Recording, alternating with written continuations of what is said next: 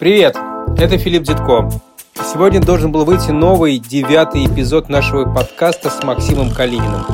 Мы знаем, что многие из вас его ждали, и нам очень жаль, что мы не можем выложить его сегодня.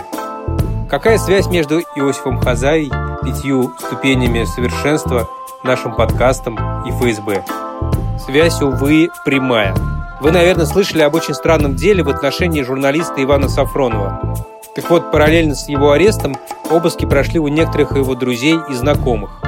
В итоге среди изъятой сотрудниками ФСБ аппаратуры оказался и рабочий компьютер нашего редактора Алексея Пономарева, а еще жесткий диск с материалами нашего подкаста. Теперь сирийские мистики в некотором смысле оказались в плену у ФСБ.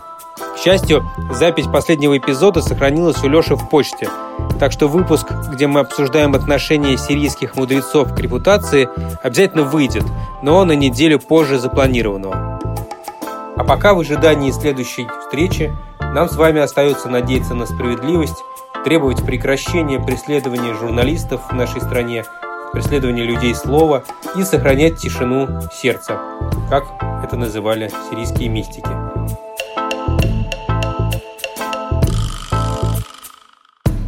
Когда я сказал об этом Максиму, он ответил, что однажды именно из опыта медитации и из опыта внутренней тишины наш с вами герой Исаак Сирин и написал свою знаменитую молитву. Молитву за тех, кому плохо и трудно.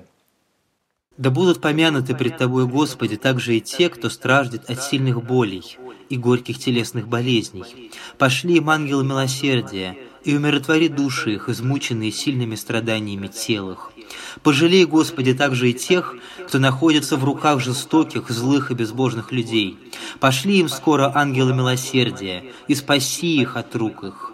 Господи мой и Боже мой, пошли утешение всем, кто безвинно претерпевает всякого рода бедствия.